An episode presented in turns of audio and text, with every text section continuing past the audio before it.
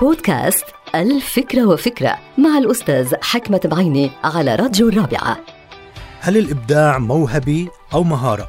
هل الإبداع موهبة تأتي إلينا بالفطرة أو هي مهارة نكتسبها بالمعرفة والخبرة؟ سؤال بيطرح نفسه دائما على المتخصصين بشؤون الإبداع الجواب عندي هو أنه من يمتلك موهبة الإبداع قادر على المجيء بأفكار جديدة وومضات خيالية مهمة لكنه لا يستطيع أن يلم بجوانب تلك الومضات الخيالية أو يحولها إلى اكتشافات واختراعات إلا إذا امتلك المعرفة والعلم.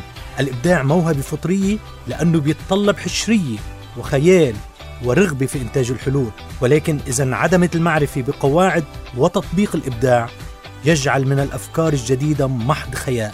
وعلى المقلب الآخر من الموضوع لابد من الإشارة.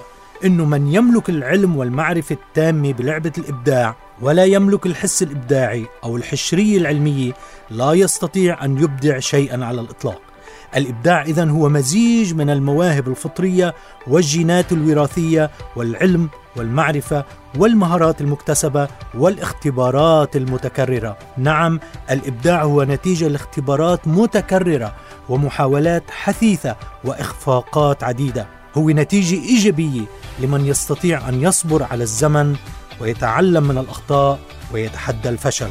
انتهت الفكرة هذه الحلقة مقتبسة من كتاب الفكرة وفكرة